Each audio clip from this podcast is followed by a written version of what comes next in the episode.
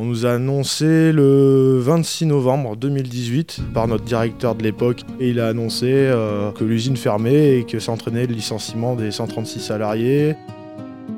On a débrayé pendant deux semaines, deux semaines de grève, 24, 24, euh, pareil, 24, 24, 7 jours sur 7. Ça a commencé comme ça.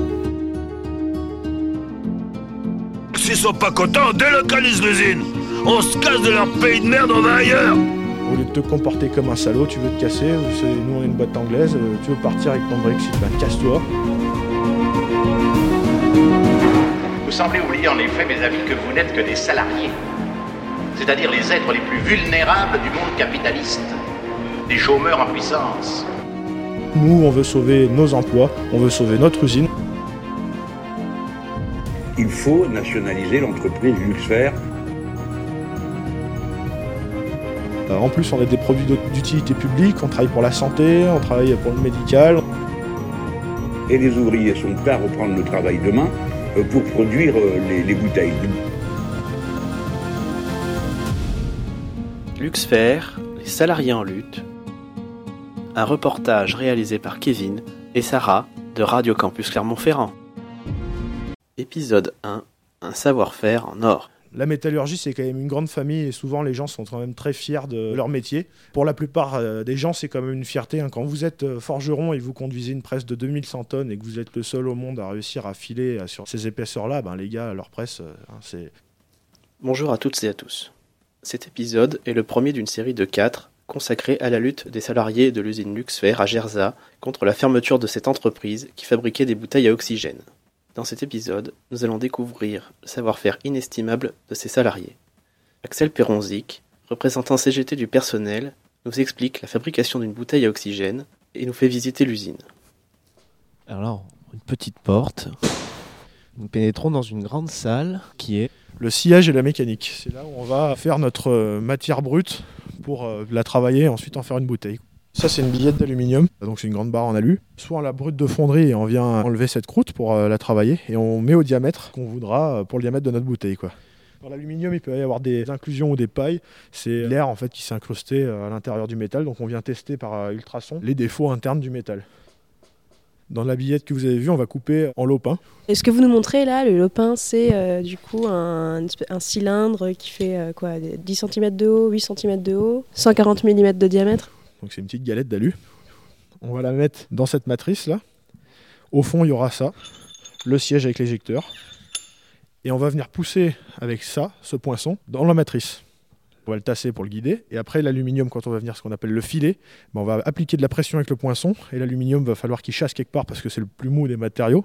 Il va se tasser sur le fond, sur l'éjecteur. Et il va glisser entre la matrice et le poinçon. Et en fait, on va remonter. Et là, on va en sortir un tube en aluminium. À chaud, on a pour les petites bouteilles, on a une presse qui va jusqu'à 670 tonnes. À froid, on en a une qui va jusqu'à 2100 tonnes.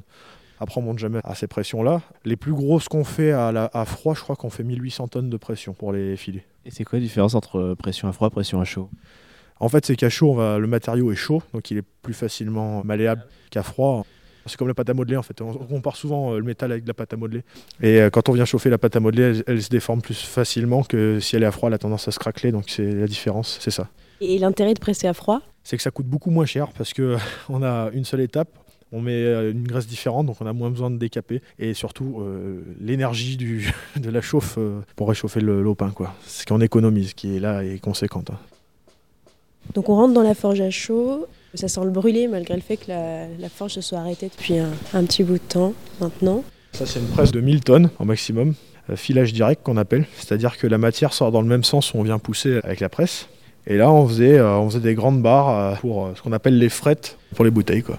Et toutes les machines sont noires là, les murs sont noirs, c'est que ça, ça dégage de la suie ou il y, a de la- il y a des flammes? En fait, c'est ouais, les flammes parce qu'on fait brûler de la graisse graphitée. Enfin, on la fait brûler. On utilise la graisse pour éviter que le tube y raye quand on travaille et qu'il colle sur le poinçon. Le problème, c'est que vu qu'on travaille à chaud, cette graisse s'enflamme. Elle est graphitée parce qu'elle tient mieux la température, mais elle s'enflamme quand même et ça dégage euh, tout un tas de particules. euh. Ce qui explique la couleur. Puis cet atelier date de 1939, hein, et ça fait 80 ans qu'il reçoit de la suie. Euh, Là, on voit les grandes voûtes, donc c'est des dômes anti-bombardement. C'est pour le petit côté euh, historique. Ici, il y a les passerelles là. Et donc c'est les passerelles qui étaient là euh, dès le départ. Et en fait, elles étaient utilisées parce qu'on était réquisitionnés pendant la guerre par les Allemands. Dans cet espace, il y, avait com- il y a combien de personnes qui pouvaient travailler? Ben pas beaucoup, hein, souvent ils étaient deux ou trois. Ah ouais, deux ou trois pour. euh, c'est- C'est énorme. Et pour faire travailler toutes les machines. C'est quoi les noms de ces trois machines? Celle-là, on l'appelle la Morane, parce que ça a été construit par. euh, à l'époque, ça s'appelait Morane Somua. C'était un, un groupe qui fabriquait des, des presses, qui appartenait d'ailleurs à Creusot-Loire, Areva, euh, maintenant Framatome. Celle-ci, c'est la DX3, on l'appelle. DX, ça veut dire qu'elle fait 670 tonnes en filage, et celle-ci, c'est la A2. A2, c'est que c'est une presse horizontale de 1000 tonnes, euh, et que c'est la deuxième euh, qui a été faite. C'est, chaque lettre a une codification en fonction du- de la caractéristique de la machine. Le pain part, il y a un petit bras qui charge dans le four. Le filage à chaud sur euh, la DX3. On vient chauffer à 400 degrés. Derrière, on vient sur le petit tapis là, qui vient euh, tremper le lopin, euh, la graisse graffitée. Il y en a partout sur le pourtour, mais pas sur le dessus. C'est important. On vient filer par-dessous là. C'est là où c'est impressionnant parce que dès qu'on vient filer, eh ben, la graisse qui va être contenue au fond, ça fait une grande flamme parce que la, la graisse s'enflamme parce que c'est quand même, ça demande quand même un certain effort. Et le robot que vous voyez là, là il est bâché, mais normalement il est, il est juste couvert d'une nappe noire pour le protéger des flammes. Il va prendre le tube et après il l'emmène À expliquer, euh, tu expliques, c'est, c'est- on, on essaie de s'en rendre compte, c'est impressionnant, mais alors à voir faire, ça doit être encore plus. euh, Donc ça, c'est notre presse à froid. 2100 tonnes. Le dernier cadeau de l'État français au privé sur notre site. Elle a été payée en 1995 et finie de monter en 96. Ça a été le dernier financement euh, quand on était national, avant que Péchinet soit reprivatisé. Euh, elle fait 300 tonnes à elle toute seule, en poids. Elle forge jusqu'à 2100 tonnes et elle contient 14 tonnes d'huile. C'est le même principe. Donc on a notre matrice, notre poinçon, un éjecteur au fond, on va venir euh, filer, la matière remonte le long du poinçon, l'éjecteur vient pousser le tube, on ressort le poinçon, ça c'est un dévétisseur qu'on appelle, c'est ce qui va séparer le tube du poinçon, et là le robot va venir chercher le tube fini, et la pince que, que vous voyez là-bas va venir chercher un autre lopin. On peut en faire un tube toutes les 30 secondes, Un tube de quelle, euh, de quelle taille? Peu importe la taille. Ça peut être une, une bouteille qui va contenir euh, 0,5 litres, comme une bouteille qui peut contenir 20 litres. Nous, la spécialité, c'est que euh, en 8 heures, ben, on avait un forgeron qui était capable de changer deux fois. Il n'y avait qu'un seul gars qui travaillait là, qui conduisait ça. Et euh, euh, bon, des fois, ils étaient deux, si ça tabassait, quoi. Et là, on était, ils étaient capables de changer deux fois de, de format. Parce qu'il faut changer tous les outillages dès qu'on change de format dans le même poste. Donc là, il y, a des- il y a des gars, euh, ça c'est la spécialité. Quoi. Bien posé sur le gros plateau tournant, on charge. Quand il faut charger une tête, c'est- à la main. hein. Pour venir le visser, ça pèse un âne mort. C'est ça, ils le mettent, ils viennent le visser dessus. Donc là, il faut des costauds. Ils viennent charger les outillages avec les ponts, etc. Et ils changent de format. Et ça, ça se règle. hein, Là, là on vient charger, on met de la graisse. et- On chauffe juste le lopin pour que la graisse accroche. Il arrive là-bas, il doit être à 40 degrés, donc à froid. Et on vient le forger à, à- à froid. Et rien que l'échauffement des molécules pendant le filage, le tube ressort à 250 degrés. C'est juste la déformation de la matière qui C'est la que- mise sous pression, ouais. Et ce qu'on voit, la substance rouge, c'est ça la graisse dont vous parlez Ouais, ça c'est la graisse. ouais. Donc voilà, les fondations de, de la bête quoi. Elle est sur ressort pour amortir les vibrations lors du filage quoi. Le béton va jusqu'à 16 mètres de profondeur. C'est une presse d'étirage, elle fait 60 tonnes en étirage. On vient étirer le tube à chaud et après il ressort. Normalement cette partie que vous voyez là est sous la presse, ce qui s'appelle le ski. Le tube va remonter avec des petites flammes sur le dessus là et hop, il va être chargé dans le panier. Les forgerons du 21e siècle, quoi. L'étirage, c'est pareil, il y a un poinçon. Et on va mettre une lunette qui a un diamètre inférieur à celui du tube filé. Et on va pousser avec le poinçon, ce qui fait que ben, on va réduire l'épaisseur de paroi et on va allonger le tube. Ça, c'est un four de trempe, parce que maintenant qu'on a reformé notre bouteille et qu'elle est fermée, il faut lui donner ses caractéristiques mécaniques. Donc on va venir la chauffer à 400 degrés. Et là, dans le bassin, on a de l'eau, là, normalement. Donc nous, c'est trempe fraîche à l'eau. Et on va venir euh, charger les paniers de bouteilles, on les chauffe, et après ils descendent rapidement dedans. Et le fait de les refroidir très vite, on va figer les fibres, leur donner la résistance et on va figer les caractéristiques mécaniques. Par contre, les fibres, on va avoir tendance à être en tension et euh, la bouteille sera moins résistante, euh, ce qu'on appelle à la fatigue, donc dans le temps au gonflage, dégonflage. Donc c'est pour ça qu'après on fait un deuxième traitement thermique qui s'appelle un revenu. Et là, on vient délier les fibres pour redonner de la souplesse. Donc à la trempe, on a donné la résistance et là on redonne de la souplesse euh, au revenu. Et donc on a une bouteille qui est résistante et en même temps souple, ce qui correspond au gonflage, dégonflage et, et au maintien du gaz à haute, à haute pression. C'était quoi votre poste? Moi j'étais mécanicien, moi qui réparais euh, tout seul. enfin entre autres, hein, j'étais pas tout seul heureusement. Ça c'est une grenailleuse qu'on va venir pulvériser des petites billes de grenaille, c'est des petites billes de fer, à haute vitesse, dans les parois à l'intérieur. Donc la tige va monter, descendre, la bouteille va tourner, et on va pulvériser à cette barre des petites billes de grenaille, et on va venir mater la surface du métal. Ce qu'on a fait une pré-contrainte mécanique, on appelle, et en fait on va lui donner plus de résistance à, la fatigue, donc à l'usure dans le temps. Et euh, en fait, on vient écraser, on va dire, la surface du métal en intérieur pour que la surface du métal soit plus euh, dure. La machine de décapage aux acides, elle sert à plusieurs choses. La première, c'est quand on a un lopin, on vient attaquer chimiquement le lopin pour creuser sa surface et que la graisse accroche. Derrière, on travaille pour le respiratoire, donc euh, médical ou les pompiers. Donc à chaque étape, on pollue le métal, graisse, huile de coupe, l'huile d'usinage. On vient euh, ben, le décaper chimiquement pour euh, le laver en fait. Le dernier, on fait des traitements de surface dessus. Il y a certains gaz qui sont très invasifs. Ils arrivent à passer entre les molécules d'alu. On vient faire fondre l'intérieur du métal pour euh, boucher toutes les aspérités qui ne se voient pas à l'œil nu hein, et, euh, et donner la meilleure perméabilité à la bouteille. quoi. Il y a la bouteille en aluminium, renforcée avec les, les petites billes, la grenaille. Et après, c'est encore renforcé avec des produits chimiques.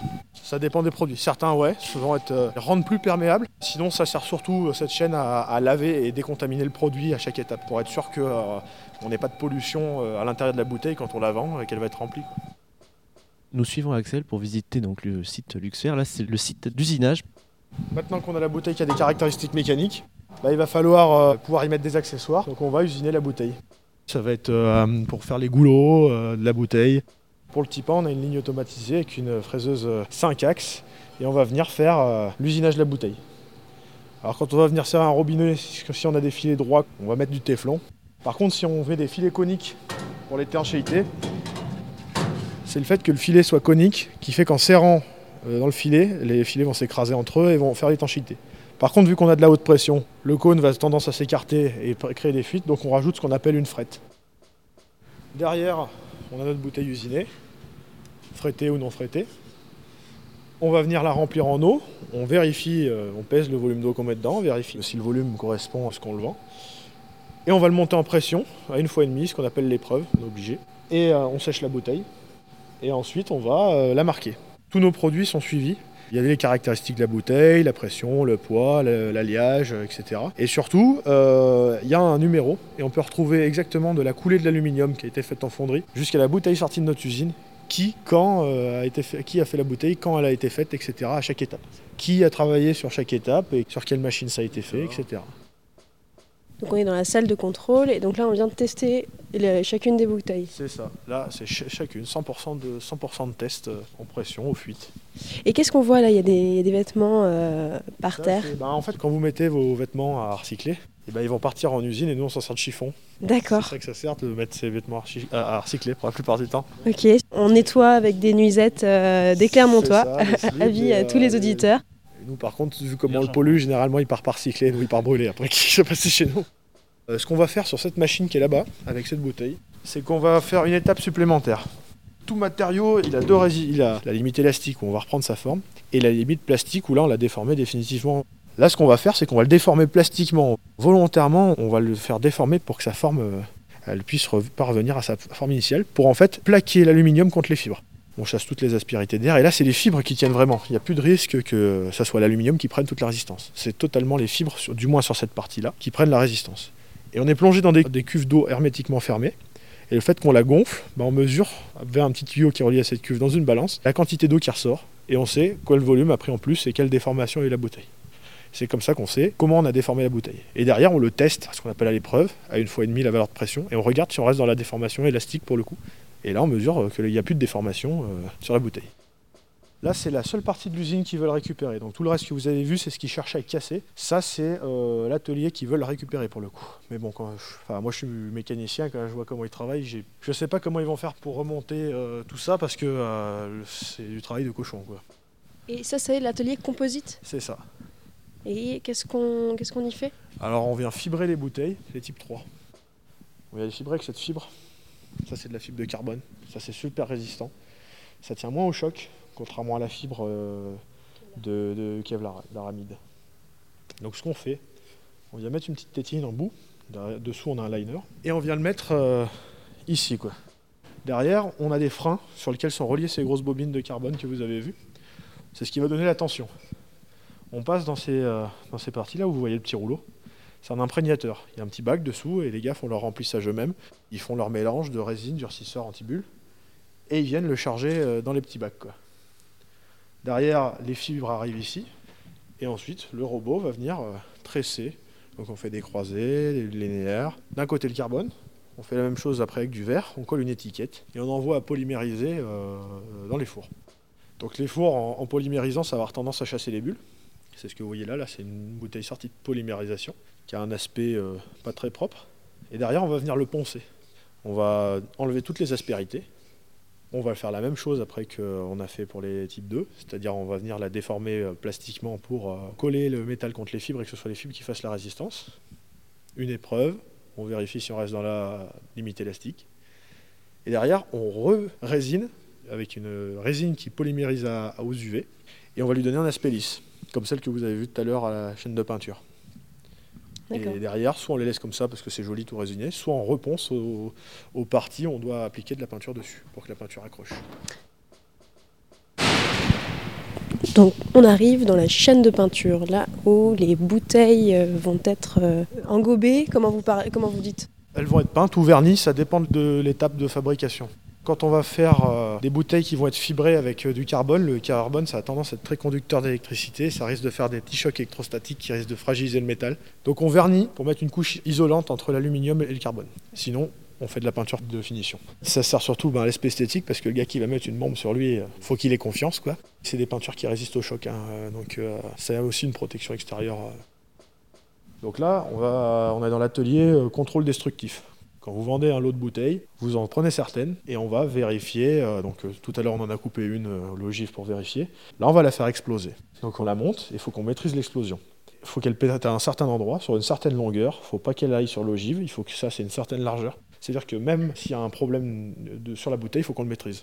Celle-ci, donc, c'est des bouteilles de 200 bars, donc elle pète à 600 bars. Les types 3, elles pètent en moyenne à 1200 bars. Et la plus haute qu'on ait fait péter, elle a pété à 1800 bars. Mais bon, là, la machine, elle avait pris un peu cher parce qu'elle n'était pas prévue pour une, une telle explosion. On faisait des produits un peu trop costauds pour les machines de test. Donc là, en fait, on vient plonger dans une cuve d'eau, qui est il y a de l'eau là, entre euh, les arceaux, et euh, on la fait gonfler jusqu'à ce qu'elle explose. Quoi. Euh, Là, à l'explosion, vous les testez euh, en sous-sol. Donc dans ce Ouais, qu'on a vu, c'est sous terre, dans, dans l'eau, pour absorber le, le choc. Faut y voir quand ça explose, c'est quand même super impressionnant. Le gars qui est pas habitué, euh, ça fait sursauter quoi. Parce que, euh, une bouteille qui pète à 1200 bars, euh, c'est assez impressionnant. on est à côté d'une euh, bouteille, Ouais, une bouteille, ouais. d'une bouteille qui fait pratiquement ma taille. Donc on enlève euh, 10 cm, peut-être oui. 1m50, elle fait. euh, et c'est vrai que l'explosion, elle a percé exactement là où vous dites. Donc euh, elle touche pas euh, le haut, elle est euh, juste en, en son centre. C'est ultra maîtrisé. euh. Après, on fait tout un tas de tests. On fait quasiment tout en interne. hein. Euh, là, c'est une machine qui simule les milieux tropicaux. On regarde comment la bouteille vieillit en milieu tropical. Euh, on fait pareil euh, dans les milieux salins. On fait des attaques chimiques pour vérifier l'usure dans le temps, un milieu acide. En fait, on fait quasiment tous les tests. Il n'y en a que deux qu'on ne fait pas. C'est les tests de tir par balle. Parce que bon, ça coûte cher de devoir s'homologuer pour faire de la tir par balle pour le peu qu'on en fait. Et les tests au feu. Euh, Cette machine-là, c'est là où on voit la qualité, on va de nos bouteilles.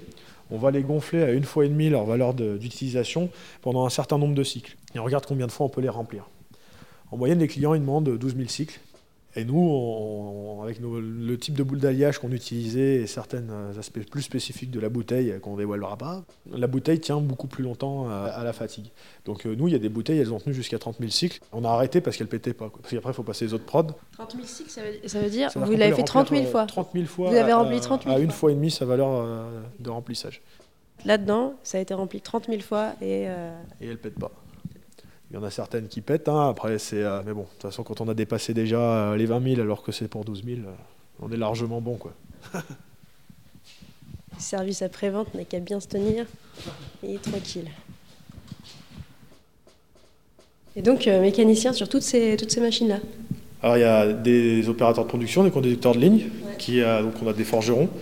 Il y a un vrai savoir-faire, hein, parce qu'à à la forge, euh, c'est les seuls du monde à réussir à, à faire des si petites épaisseurs de parois sur des alliages, ce qu'on appelle 7000, très durs, d'aluminium. C'est des gars, euh, voilà, des usineurs, des peintres, et les, méca- les mécaniciens, pareil, il n'y en a, y en a que euh, un par poste et deux en journée. Et après, euh, il y a un gars par, par machine, ou certaines machines où il faut deux personnes. Et, et ça tournait nuit et jour ou... Même week-end, des fois. Ah ouais. On faisait euh, entre 190 000 et 200 000 euh, euh, bouteilles de gaz euh, à l'année. Vous fabriquez vos machines, vous créez les bouteilles, vous les peignez, vous les remplissez de gaz? Une bouteille, quand elle est vendue, elle va avoir marqué par exemple l'air liquide ou l'indé, mais en fait, toute la bouteille, c'est nous qui l'avons fait. Le gazier, lui, la remplit. Nous, on peut pas la remplir de gaz. Nous, on les vend au gazier industriel. Jusqu'au remplissage, vous faites vraiment toute, le- toute la chaîne de production, elle est sur place. Les seules choses qu'on fait pas, donc, c'est la fonderie. On coule euh, l'alu. Mais à partir de la billette coulée brute de fonderie, on en sort une bouteille de gaz finie. Et on monte même les accessoires dessus. Ouais, donc il y Dans a- une salle de montage là-bas qui, où les gars euh, on- vont, mettre, euh, vont monter tous les accessoires sur les bouteilles. Et le gazier n'a plus qu'à qu'à la remplir. Et donc il y a vraiment la chaîne de production qui est complète, Ouais. et d'où le- les savoir-faire, euh, mais euh, hyper euh, riches, qui sont sur toute la ligne de production. C'est ça, ben, surtout qu'en plus, nos propres outillages, on les fait nous-mêmes. On fabriquait nos propres outillages sur place. Vos propres machines-outils Enfin, là, c'est les outillages. On concevait aussi nos, ma- nos machines, mais euh, là, on fabriquait nos outillages, c'est-à-dire ben, tout ce qui est poinçon, lunettes, euh, qu'on va mettre à la forge, matrice, etc. C'était tout usiné sur place. Pourquoi tout usiner sur place C'était parce que vous étiez sûr que c'était calibré pour euh, votre production? Bah, ça, c'est les vestiges de Péchiné. On faisait tout en interne et on sous-traitait rien. Et c'est ce qui faisait le savoir-faire parce que quand on a besoin d'une petite série et qu'il faut faire un outillage à 175 000 euros à l'extérieur, ça coûte beaucoup moins cher de le faire euh, en interne. Le développement produit, il était fait en interne. On a nos propres commerciaux. Les machines, elles sont conçues chez nous. Même tous les euh, services périphériques, quoi, c'est nous qui les maîtrisons. Les investisseurs euh, apportaient seulement euh, l'argent, mais la réalité c'est que le savoir-faire il est entre vos mains. Il n'y a plus que les machines quoi, à récupérer parce que sinon vous avez Ouais. tout. Ouais. En plus, ils ramenaient pas vraiment d'argent parce que c'était coupe budgétaire sur coupe budgétaire. Et en fait, c'est nous qui crions nos propres richesses et eux prenaient tout dessus et nous en laissaient pas tant que ça pour, pour réussir à faire tourner la boîte. Et donc tu disais que donc vous aviez fait des produits de grande qualité, la bouteille est plus légère de marché. Donc tout ce que vous avez fait, c'est une petite question qui n'est pas plus une réponse rapide. C'est c'est une grande fierté et Ah ouais, ben c'est. euh, et c'est pas qu'affilié à notre entreprise, euh, on a d'autres anciennes boîtes péchinées dans le coin. On peut prendre les Constellium. À l'époque, il y avait Interforge, c'était pas Péchiné, mais c'était euh, bon, CG Dur qui travaillait aussi euh, entre Péchiné et Aubert et Duval. La métallurgie, c'est quand même une grande famille et souvent les gens sont quand même très fiers de leur métier. Pour la plupart, on n'a pas forcément les diplômes. Euh, on commence en bas, on apprend, on monte, on crée, on développe. C'est ça l'intérêt quand même de, l'industrie. C'est que même si on commence en bas, qu'on n'a pas forcément de diplôme, eh ben, on peut développer, on peut innover, on fait pas jamais la même chose. Et on peut progresser euh, dans sa carrière, même si c'est de moins en moins vrai. Pour la plupart euh, des gens, c'est quand même une fierté. hein. Quand vous êtes forgeron et vous conduisez une presse de 2100 tonnes et que vous êtes le seul au monde à réussir à filer sur ces épaisseurs-là, ben, les gars, leur presse, hein, c'est c'est quand- pour ça, quand on dit il faut se reclasser, il faut trouver un métier, etc. Les gars, ils avaient déjà un métier. hein. Quand on leur dit euh, vous pouvez aller faire routier, vous saviez conduire des appareils industriels. Ouais, mais je veux pas conduire un camion. Moi, je conduisais une presse de 2100 tonnes. euh, Je conduisais une chaîne de décapage de 100 mètres de long. Je conduisais des lignes automatisées avec des robots. Je les programmais moi-même. C'est ça qui est intéressant. C'est et les gars, ils ont une véritable fierté. Souvent, on organise des visites de, l'entreprise là pour montrer aux gens notre savoir-faire. Et les gars qui font les visites, souvent, euh, on a des, forgerons, il y a du traitement thermique, ils sont passionnés. Ils connaissent pas que leur machine, ils connaissent toute l'usine. Ils la connaissent de A à Z, ils la connaissent par cœur. Il faut les arrêter parce que sinon, ils vous en parlent pendant euh, trois heures et ils vous lâcheront pas. Et vous repartez, vous êtes encore plus formé que lui. C'est une vraie fierté, quoi. Mais je pense que c'est une vraie fierté en France. Euh, Les métallos, euh, ils ont quand même une vraie fierté de leur travail, quoi. Vous avez pu découvrir l'entièreté du savoir-faire des salariés de Luxfer, ainsi que leur fierté à le posséder. Et qui d'autre que Bernard Lavillier et sa chanson Les Mains d'Or pour rendre hommage au savoir-faire des ouvriers.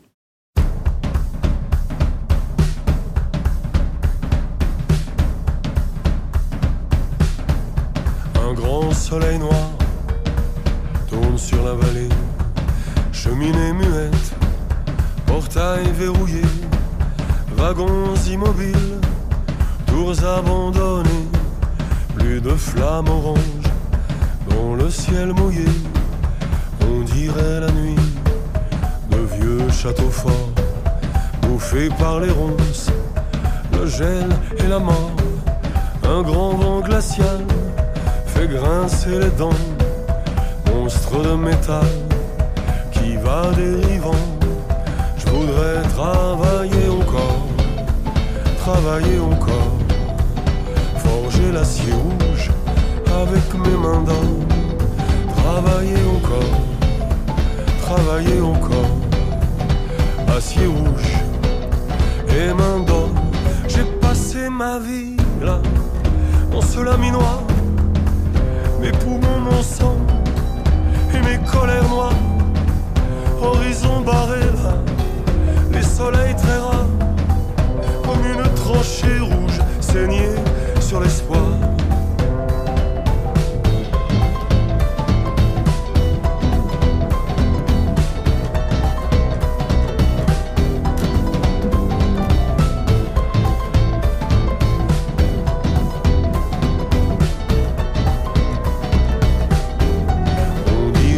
soir navire de guerre, battu par les vagues, rongé par la main, tombé sur le flanc, giflé des marées, vaincu par l'argent, les monstres d'acier.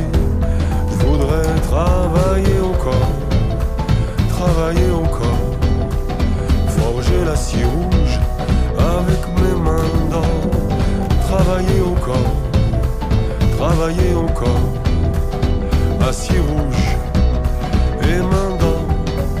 Je peux plus exister là, je peux plus habiter là, je sers plus à rien moi, y a plus rien à faire. Quand je fais plus rien moi, je coûte moins cher que quand je travaillais moi, d'après les experts. Je me tuais à produire pour gagner des clous. C'est moi qui délire qui devient fou. Je peux plus exister là, je peux plus habiter là. Je sers plus à rien moi, y a plus rien à faire. Je voudrais travailler encore, travailler encore, forger l'acier rouge avec mes mains d'or. Travailler encore, travailler encore, acier rouge Travailler encore, travailler encore, forger l'acier rouge avec mes mains d'or. Travailler encore, travailler encore,